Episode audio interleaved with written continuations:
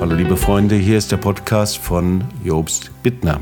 Ich habe einen besonderen Studiogast, sein Name ist Matthias Rikowski und er ist Experte für Katastrophenmedizin. Ich unterhielt mich mit ihm und er erklärte mir zwei Worte, die ich sehr, sehr interessant fand. Das eine ist die Vollkasko-Mentalität, mit der wir gerade leben und warum diese Mentalität so hinderlich ist und was wir tun können, um diese Mentalität einfach zu verändern. Und das zweite ist das Wort Resilienz. Es hat etwas damit zu tun, mit der Kraft und der Möglichkeit, Krisen zu überwinden.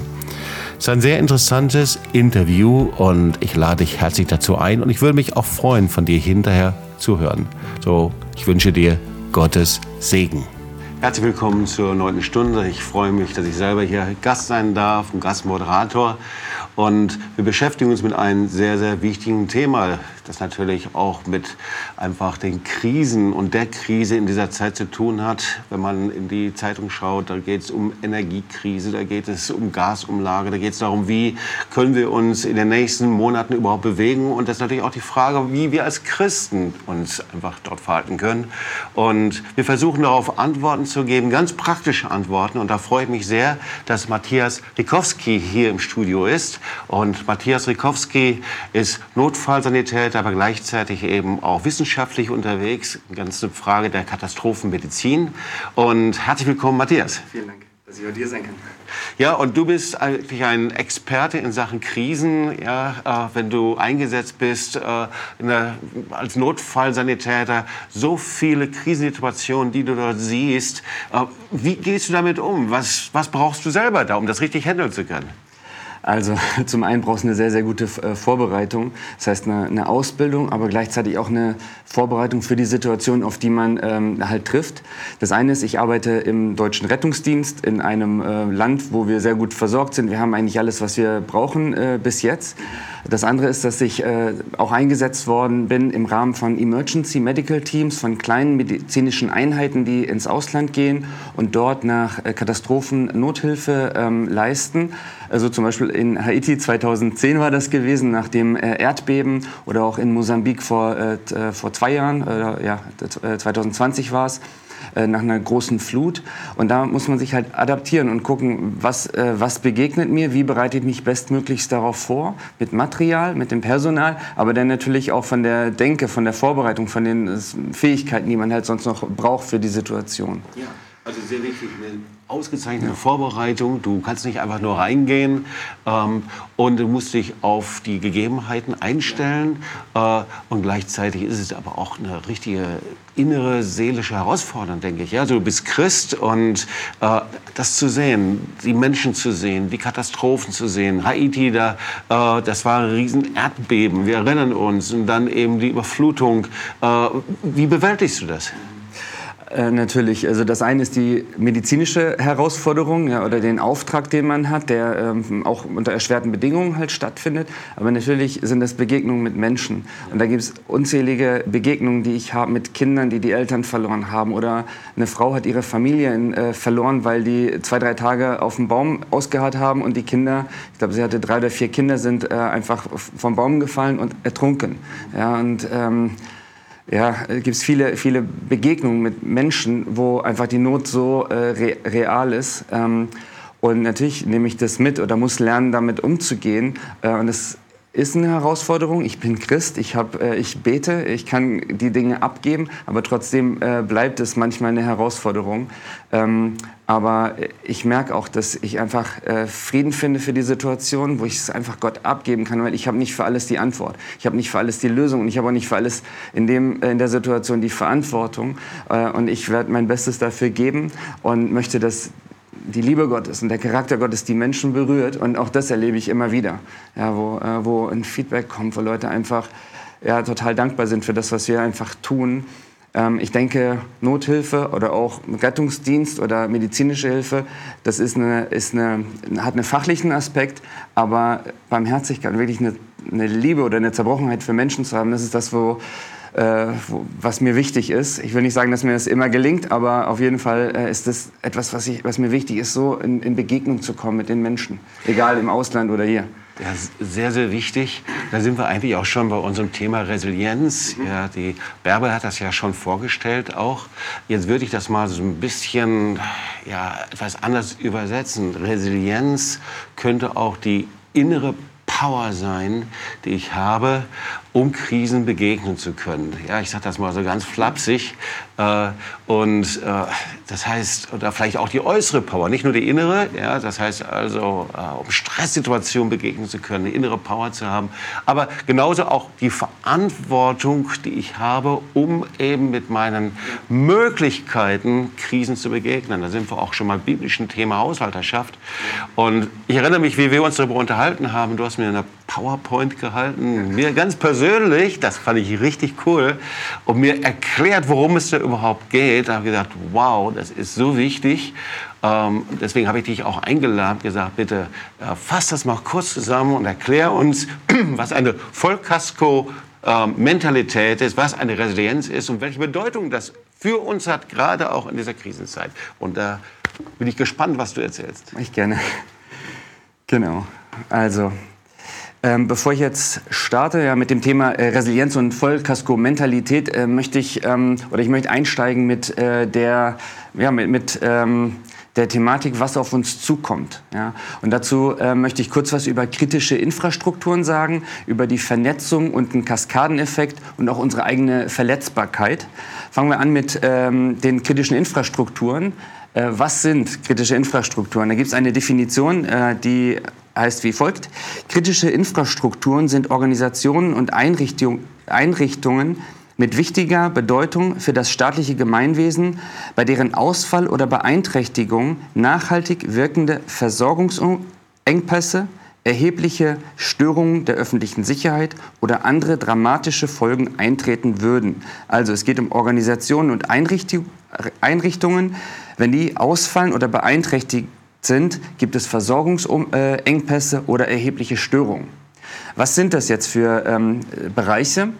Äh, das ist zum einen der Bereich der Ernährung, dann haben wir die, den Bereich der, äh, des, der Wasserversorgung, der Gesundheit, der Energie, also äh, Strom und auch ähm, natürlich äh, Gas, ähm, Benzin, Diesel, die Staat, Staat und Verwaltung, da fällt auch der ganze Katastrophenschutz mit rein. Dann Internet und Telekommunikation, Transport und Verkehr, Finanz- und Versicherungswesen, Medien und Kultur und auch Siedlungsabfallentsorgung. Also diese verschiedenen Teilbereiche werden darunter zusammengefasst. Und die Herausforderung dabei ist, dass, äh, dass es eine sehr, sehr starke Vernetzung gibt von diesen verschiedenen Teilbereichen. Äh, zum Beispiel ähm, Energie. Ja, wenn Energie ausfällt, hat das einen direkten Einfluss auf, meine, äh, auf die Ernährung. Warum? Ich kann, ähm, es fängt beim Einkaufen ab. Ja? Ich habe keinen Strom, ich will einkaufen gehen, auf einmal äh, kann ich nicht zahlen, weil die Kassensysteme nicht funktionieren. Ähm, wenn ich was hätte, kann ich es vielleicht zu Hause nicht kochen wie gewöhnlich, weil Energie einfach fehlt, Strom einfach fehlt. Oder man geht zum Arzt und der Arzt sagt so, ja, okay, ich kann Sie gern untersuchen, aber ich habe keinen Zugriff auf Ihre Patientenakten und Daten. Und Labor wird jetzt gerade auch schwierig, weil ich kann die Bestellung nicht oder äh, die Anforderungen nicht ausfüllen. Und so ist alles miteinander vernetzt. Da gibt es noch sehr, sehr, sehr viele äh, Beispiele dazu. Und ähm, genau, äh, und das Ganze hat halt einen Einfluss und, ähm, auf unser alltägliches Leben und auch einen sogenannten Kaskadeneffekt. Ähm, ich möchte nur einige Beispiele geben, damit man sich kurz darunter eine Vorstellung machen kann. Es ist sicherlich nicht äh, vollumfänglich. Ähm, angefangen von Energie. Ja, beim Einkaufen habe ich schon gesagt, wir haben ähm, elektronische Kassensysteme. Tankstellen funktionieren häufig nicht mehr, weil sie keinen äh, Notstrom haben. Kein Notstromaggregat, das kann nicht, einfach nicht mehr äh, ja, ausgegeben werden. Dann haben wir eine, eine begrenzte oder auch eine eingeschränkte Funktionalität von Krankenhäusern. Die haben Notstrom, aber auch das muss halt nachgeliefert werden. Und äh, gleichzeitig ist auch die, ähm, die, die ganze äh, IT, die ganze, ähm, ja, ähm, äh, das ganze äh, Krankenhaussystem, Computersystem, Patientendaten und so nicht ähm, äh, zu, zugänglich oder kann zugänglich sein. Äh, und natürlich auch ein Ausfall von Industriebereichen, eingeschränkte Heizung in privaten Haushalten, Unternehmen und alles, was damit zusammenhängt. Nächster Punkt, Internet und Telekommunikation Die Funkmasten haben äh, begrenzte Stromversorgung, Notrufe können nicht abgesetzt werden und ähm, Rettungsdienst nicht alarmiert werden, Bestellungen können nicht durchgeführt werden, es kann zu Lieferproblemen kommen.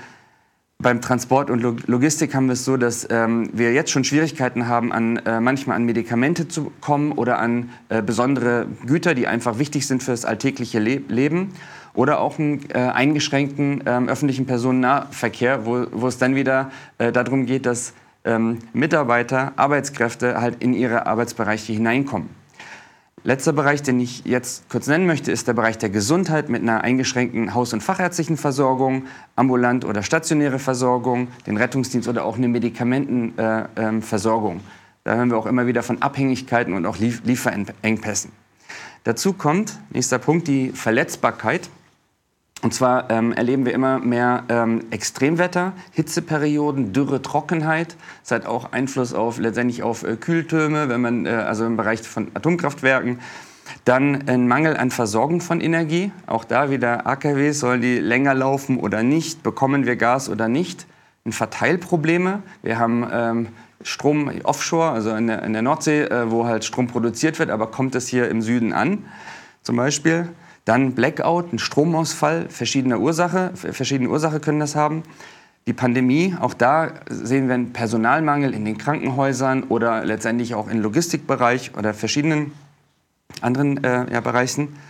Äh, Lieferengpässe, Cyberangriffe, auch das ist äh, was, was man immer wieder liest, was äh, auf jeden Fall eine, eine Gefahr oder ein Risiko und ein Thema einfach ist.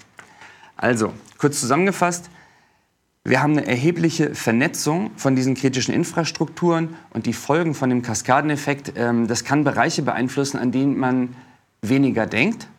Aber die Folgen können einen erheblichen Einfluss haben auf das alltägliche Leben und auch auf unsere Versorgungssicherheit. Und ähm, etliche Bereiche funktionieren wie selbstverständlich, aber die Verletz äh, Verletzbarkeit des gewohnten Systems, so wie wir es einfach kennen, das erhöht sich. Und das merken wir gerade in den letzten Monaten und Jahren, wo das einfach keine Selbstverständlichkeit mehr ist.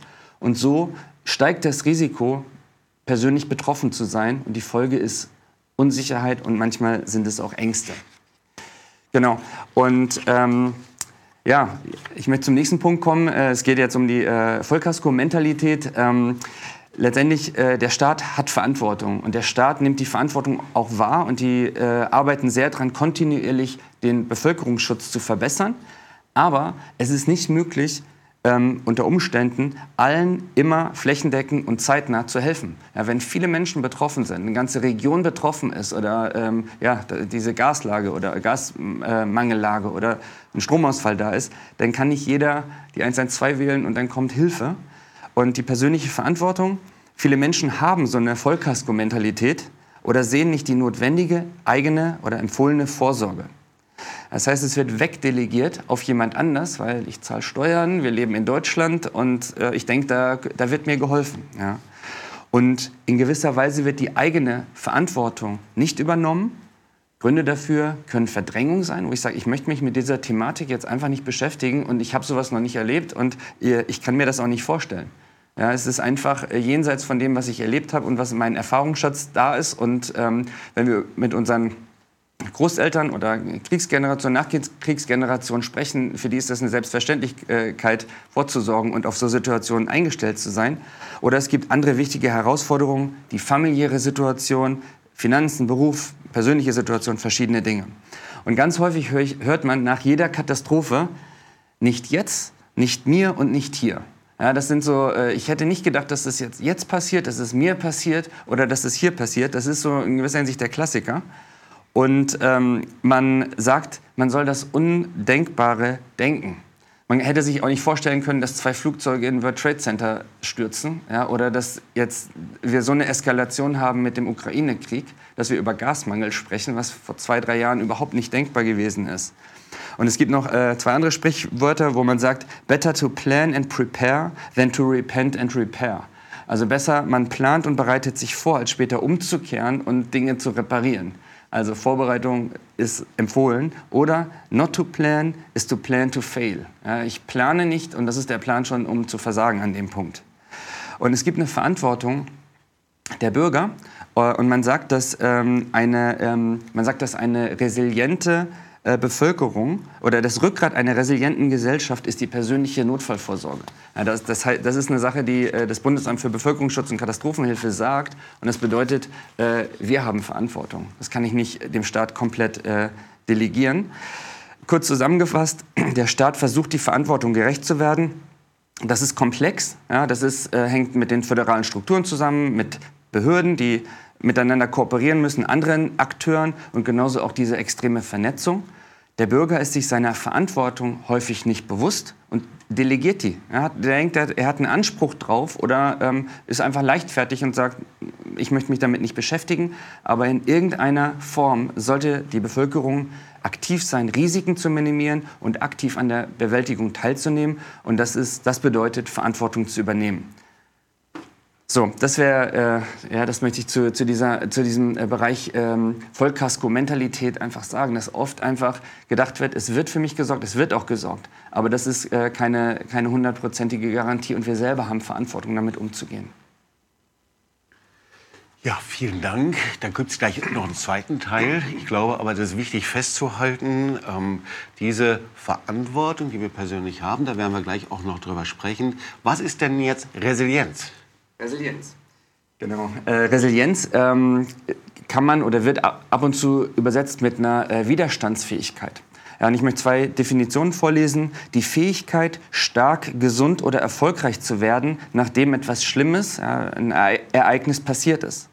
Oder die Fähigkeit eines Systems, Ereignisse zu äh, widerstehen bzw. sich daran anzupassen und dabei seine Funktionsfähigkeit zu erhalten oder möglichst schnell wieder zu erlangen. Ja, das, so kann man Resilienz äh, beschreiben. Und das ist aber ein Ergebnis. Das heißt, wenn ich das, äh, wenn ich das erlebe, wenn ich stark, gesund und erfolgreich bin, nachdem was Schlimmes passiert ist, bin ich resilient. Interessanter ist die Frage, wie passiert das? Wie bereite ich mich vor? Wie bereite ich mich vor, ja. Absolut.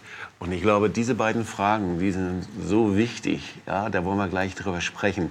So, äh, das heißt, es ist die Vernetzung, davon haben wir immer wieder gehört, dann die Verletzbarkeit durch diese, aufgrund der Vernetzung.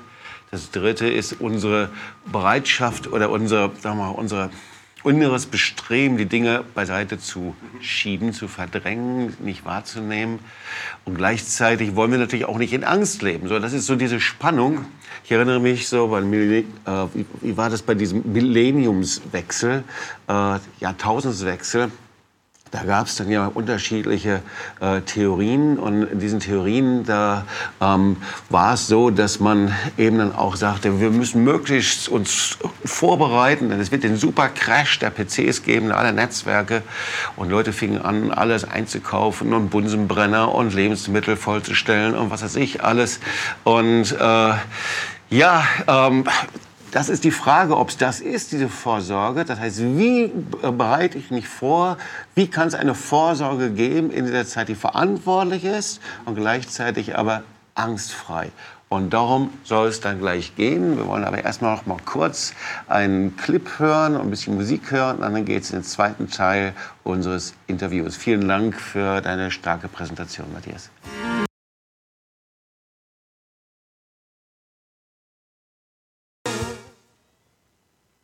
Herzlich willkommen zurück zur neunten Stunde. All my hope is in Jesus. Darum geht es, auch wenn es um sein Thema geht, das wir normalerweise nicht so hören und womit wir uns so oft nicht beschäftigen. Das Stichwort ist Resilienz. Damit habe ich äh, mich auseinandergesetzt und äh, unser Studiogast Matthias Rikowski ist hier und er hat uns erklärt, was Resilienz ist und wie wichtig die Eigenverantwortlichkeit ist. Und vielleicht machen wir da weiter. Resilienz, ähm, die Power zur Stressbewältigung, die Power zur Krisenbewältigung, sage ich mal mit meinen eigenen Worten. Aber das ist es ja nicht alles, oder? Genau, äh, Resilienz. Äh, ich hatte gesagt, dass äh, ich habe gesagt, Resilienz ist ein ähm, ist ein Ergebnis. Wenn ich wenn ich stark bin, wenn ich aus einer schwierigen Situation unbeschadet durchkomme, dann bin ich resilient. Aber wie werde ich resilient? Was kann ich tun? Und ähm, zu einer äh, ja, Bewältigung von schwierigen Situationen braucht es Ressourcen. Ja, ich, es braucht ähm, manchmal Material, manchmal Geld, manchmal ähm, auch ein Wissen über, über, über wie kann ich das äh, an, anpacken. Und das kennen wir auch aus dem alltäglichen Leben. Und meistens funktioniert es gut, deswegen gibt es keine schlimm, also weniger schlimme Situationen oder wir meistern die einfach. Ähm, das heißt, für eine, um resilient zu sein, brauchst Ressourcen, ja, verfügbare Ressourcen in der Situation. Wenn wir angenommen, wir hätten jetzt keinen Strom, ja, dann brauche ich Rückfallebenen. Ja, wie kriege ich, wie werde ich versorgt? Wie kann ich einkaufen? Habe ich ein bisschen vorgesorgt? Zum Beispiel, das wäre eine materielle Ressource. Wenn ich das nicht habe, ähm, denke ich, äh, dann wäre es gut, jemanden zu kennen, der vielleicht mich versorgen kann. Ja, es ist eine, äh, eine soziales Kapital, sagt man, Netzwerken, äh, Menschen, die ich kenne, mein Umfeld, die, äh, was mich auffängt, ist auch eine Art von Ressource. Und äh, wichtig ist, ähm, jetzt zurück zur Präsentation, ich habe noch drei kurze Folien, äh, es braucht eine Kreativität, die... Ähm, eine Kreativität und zwar äh, eine Fähigkeit, die verfügbaren Bewältigungsressourcen, die Ressourcen, die wir verfügbar haben in dieser Situation, die müssen korrekt ausgewählt werden und wirksam genutzt werden. Ja, das heißt, äh, letztendlich ist äh, eine Resilienz, eine Kreativität mit dem, was ich habe, ähm, erfolgreich oder wirksam, wirksam mit umzugehen. Und eine effektive Resilienz ist, wenn wir die vorhandenen, die verfügbaren Bewältigungsressourcen der aktuellen Gefahr, der aktuellen Situation anpassen. Und dieses Anpassen finde ich auch einen ganz, ganz wichtigen Begriff. Und Resilienz ist letztendlich Flexibilität. Und dazu braucht es verfügbare Bewältigungsressourcen und die Kreativität, diese Ressourcen der jeweiligen Situation anzupassen. Und das, ähm, das heißt, wir sollten Ressourcen bilden ja, zur Resilienzsteigerung. Das kann materieller Natur sein. Das heißt, ich habe tatsächlich Devices oder äh, gewisse Vorräte, zum Beispiel auch Medikamente. Ja, wenn es Lieferengpässe gibt und ich hab, bin chronisch krank, ich brauche einfach Medikation und die ist auf einmal nicht mehr vorrätig, kommt man relativ zeitnah in eine, äh, in eine Mangelsituation, die wirklich auch einen Einfluss auf meine Gesundheit, auf mein Leben hat. Vielleicht ist es gut, da eine Packung mehr zu haben, zum Beispiel. Ja. Oder ähm, Ressourcen der sozialen, äh, sozialen Natur. Wir, haben, äh, wir leben in, in, als Christen in der Gemeinde, wir haben ein Netzwerk, wir haben äh, auch Nachbarn, Menschen, die wir kennen. Und das finde ich wichtig. Zum einen, dass, dass wir Synergien bilden, dass wir miteinander uns einfach aushelfen, helfen, aber gleichzeitig, dass ich auch ein Auge habe auf die Leute, die vielleicht beeinträchtigt sind, Leute, die sich vielleicht selber so nicht einfach helfen können. Und vor allen Dingen ist es, äh, möchte ich gerne über eine Ressource sprechen der geistlichen Natur, nämlich Hoffnung und auch Glaube. Und zwar Glaube, äh, der im Wort Gottes äh, begründet ist. Wenn wir das haben, dann schauen wir Probleme nicht als Probleme an, sondern als eine Herausforderung. Und wenn wir Probleme als Probleme anschauen, was, unüber, äh, was wir nicht überwältigen können, dann, äh, dann wird es schwierig. Ja, dann sind wir nicht resilient, sondern sind wir eher äh, passiv und wissen nicht, wie damit umzugehen. Aber wir haben Ressourcen, wir haben Glauben, wir können Glauben haben jede Situation zu überwinden. Ich bin so ermutigt durch, ähm, ja, durch das Wort Gottes, wo, wo Gott einfach sagt, noch nie hat er äh, Nachkommen der Gerechten um Brot betteln sehen, zum Beispiel. Oder die ihn fürchten, haben keinen Mangel. Oder es gibt unzählige, wirklich unzählige Verheißungen genau für so Situationen. Für uns ist das vielleicht jetzt erstmalig so, dass wir so etwas erleben, aber ähm, das gab es schon früher. Und äh, Gott hat sich bewiesen als ein treuer Gott. Und das ähm, finde ich sehr erstaunlich. Und ich finde, so kann man zuversichtlich auch in die Situation gehen, vor der wir stehen. Super, das ist ein sehr starkes Wort. Ja, Gott ist ein treuer Gott. Er füllt allen Mangel aus nach dem Reichtum seiner Herrlichkeit. Wir kennen dieses Wort. Du sitzt und du hast Katastrophen gesehen ähm, und mit äh, deinen Einsatzteams versucht, sie zu bewältigen. Ähm, und als wir zusammengesessen haben, äh, da war ein Statement, das du gesagt hast, wow, wir haben so eine Ressource, so eine Quelle als Christen und als Gemeinde, so eine, eine Resilienz. Was ist die Resilienz, die wir als Christen oder als Gemeinde haben? Was können wir dem entgegensetzen? Könntest du das so in zwei, drei kurzen Punkten zusammenfassen? Also zum einen ähm, haben wir das Wort Gottes, wie ich es gerade gesagt habe. Wir haben Verheißungen, die, die für diese Zeit gelten und die auch nicht, ähm, die auch die unerschütterlich sind, weil Gott steht zu seinem Wort. Äh, ich persönlich habe das erlebt. Ja, Gott ist treu, Gott hilft, Gott ist ein Hörer des Gebets. Ähm, ein anderes, äh, anderer Psalm heißt, Gott ist gut und tut Gutes. Auch das finde ich stark, weil Gott ist nicht gut und irgendwo abwesend, sondern er tut Gutes und wir erleben das. Wir erleben die Freundlichkeit und die Güte Gottes. Und ähm, ich glaube, eine Sache, die wir als Christen, als Gemeinde einfach haben, haben und stärken sollten, ist äh, unser, ja, unser Glaube, unser Verständnis und unser, ähm, ja, unser Verständnis vom Wort Gottes. Dass, dass das nicht in unseren Köpfen ist, dass wir es im, im Herzen haben und dass wir in, bei so Widerständen äh, anwenden können und da einfach feststehen und zuversichtlich stehen. Anderes Wort aus Psalm 34, da heißt es, ähm, vielfältig ist das Unglück des Gerechten, aber aus allem errettet ihn der Herr. Das ist ein Wort, was Gott mir mal gesagt hat und das äh, hilft mir sehr, durch äh, schwierige Situationen einfach hindurchzugehen, die es auch in meinem Leben gab. Ja, aber Gott steht zu seinem Wort und ich denke, wenn wir uns darauf, ähm, wenn wir uns vorbereiten auf die Situation, ist das was, ähm, können wir das Wort Gottes nehmen und sollten das äh, beten und einfach uns darin stärken.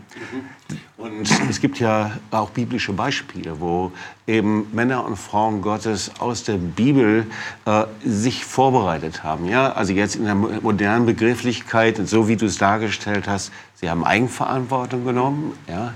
Äh, sie haben nicht darauf gewartet, dass andere sich darum kümmern, sondern wir haben gesehen, äh, ich selber bin verantwortlich. Übrigens, der biblische Begriff ist Haushalterschaft dafür. Und dann äh, haben sie daraus eben auch ihre Resilienzen gestärkt. So, sag mal kurz drei, vier Beispiele. Ähm, ein klassisches Beispiel wäre Josef. Gott hat zu ihm geredet, dass, äh, dass, dass Mangel eintritt und er war nicht da. Die hatten sogar Überfluss, sogar sehr viel Überfluss für viele Jahre. Ähm, aber er hat, äh, war, war abhängig von Gott, hat auf Gott gehört und das getan, was Gott gesagt hat. Er war gehorsam und das hat viele Menschenleben gerettet. Also ja, es hat viele, ähm, wir kennen das Beispiel. Nächstes Beispiel wäre ähm, äh, ich, ähm, wo, wo, äh, wo es zum Krieg kam mit, äh, mit einer anderen Nation und es gab äh, kein Wasser und die waren in der Wüste und äh, der Prophet hat gesagt, ja, äh, grabt Löcher und dann füllt sie, hat sich das über Nacht mit Wasser gefüllt und so waren sie gestärkt und auf einmal war eine Antwort da für ihre Situation. Brotvermehrung. Ja, Gott, Gott ist nicht limitiert auf Umstände. Und ich, ich denke, wenn wir als Christen auf Umstände gucken, auf diese Gefahren, auf diese, äh, was, was, was mache ich mit meinen Finanzen, was ist mit, dem Gas, äh, mit der Gasmangellage oder mit meinem Job, dann haben wir, haben wir verfehlt, auf Gott zu schauen und unser Vertrauen da hineinzusetzen. Äh, andere äh, Situation, das fällt mir noch ein, ähm, Gideon. Ja, Gideon, äh, das, ja gut, das war eine Kriegssituation, aber da war Mangel da in gewisser Hinsicht, weil, ähm, aber das war ein vorsätzlicher Mangel, und Gott hat die Ehre bekommen. Er war gehorsam Gott gegenüber. Es waren 300 Leute. Und diese Abhängigkeit von Gott, ich finde, das ist äh, eigentlich ein Schlüssel, den wir als Christen haben können. Ähm, ich kann jetzt keine Liste geben, so und so bereitet, soll sich jeder vorbereiten, dann kommt man durch. Aber eine Abhängigkeit von Gott, ein Vertrauen in die Liebe Gottes, in die Versorgung Gottes, unabhängig von der Situation drumherum. Ich glaube, dass das die Situation weit überwindet und auch noch nicht nur uns, dadurch hilft, sondern vielen anderen. Wie bei Josef auch. Das, äh, das Volk Israel wurde äh, versorgt, aber genauso auch sehr viele Ägypter. Ja, super. Also das musst du dir mal vorstellen. Hier haben wir jetzt also einen Experten in Sachen Katastrophenmedizin, der vielen Einsätzen war. Ich könnte natürlich die ganzen praktischen Sachen runtererzählen, was man machen kann und wie. Äh, der gewohnt ist, eben auch in Krisensituationen zu handeln. Und das äh, gemeinsame Wort ist, wenn es um Resilienz geht oder auch Abdelegieren von Verantwortung, eben diese Vollkasko-Mentalität. Ja, die Antwort ist Abhängigkeit von Gott. Abhängigkeit und Glauben. Und ähm, ich glaube, da will der Herr was stärken in uns. Und ähm, das ist so wichtig, damit wir die anderen Dinge wirklich auch gut bewältigen können und wir die Wunder Gottes daran sehen können. Und Matthias, ich würde dich darum bitten, dass du da einfach für die Zuschauer betest, die in dieser Situation sind und sagen, ja, das möchte ich, wenn du einfach sie segnest und für sie betest. Genau. Herr Jesus, ich danke dir, dass, äh, dass du treu bist und dass du zu deinem Wort stehst und dass, dass du nicht abhängig bist von irgendwelchen Umständen. Herr, ich bete speziell einfach für Menschen, die in schwierigen Situationen sind, die Angst haben, die mit Unsicherheit zu kämpfen haben, die vielleicht auch in ihrem Leben einfach Herausforderungen erlebt haben. Herr, ich bete, dass du ihr Herz jetzt berührst. Ich bete, dass du dich zeigst als ein Vater, der sie liebt. Und Herr, ich danke dir dafür, dass dein Wort äh, vertrauenswürdig ist und du bist vertrauenswürdig und du bist treu. Und ich ähm, bete, dass sie dich sehen in deiner Liebe, mit deiner Kraft und dass, dass du dein Wort ihnen aufschließt. Herr, dein Wort ist so kostbar. Und ich selbst bin sehr gestärkt worden durch dein Wort. Und ich danke dir dafür, dass, Herr, dass äh, egal wie die Umstände sind, dass, äh, die, dass du keinen Ressourcenmangel hast und dass du nicht limitiert bist mit irgendwas, sondern du greifst ein und du siehst Glaube und ich bete, dass jetzt alle Sorgen und Ängste zerbrechen, alle auch mentalen, jede Schwere, jede Depression, jede Hoffnungslosigkeit und dass ein Geist von Glaube aufsteht und Zuversicht, so wie Josua und Kaleb einen hatten, wo sie gesagt haben, egal wie die Umstände sind, wir, unser Gott ist mit uns und wir werden einen Sieg sehen und wir werden durch diese Situation gehen. Und so spreche ich Segen aus und den Frieden Gottes in jedes Haus, in jede Situation, in jedes Herz. Und Herr, ich danke dir, dass du konkret redest und äh, sagst, was jetzt gerade notwendig ist. Danke, Jesus, dass du jeden Einzelnen gerade jetzt berührst und für diese unendliche Quelle, diese Ressource des Himmels, deiner Liebe und der Kraft des Heiligen Geistes. Wir danken dir, dass wir daraus schöpfen können und dass wir daraus Antworten haben als Christen in dieser Zeit. Und ich danke dir, dass du einfach eine Ermutigung hineinlegst in jeden einzelnen von uns. Im Namen Jesu. Amen. Ja, Matthias, vielen Dank, dass du gekommen bist für deinen wichtigen Input. Ich glaube, für manche war das total neu, für mich genauso auch. Und jetzt auf einmal Resilienz. Aha, das hat auch was mit uns zu tun und gleichzeitig aber auch Verantwortung zu nehmen. Und die Bibel spricht auch über Haushalterschaft, was das genau heißt, äh, ganz konkret, ja, in welchem Sinn. Und damit wollen wir uns gleich auch noch ein bisschen beschäftigen. Und Matthias, einfach vielen Dank, dass du gekommen bist. Gottes Segen. Und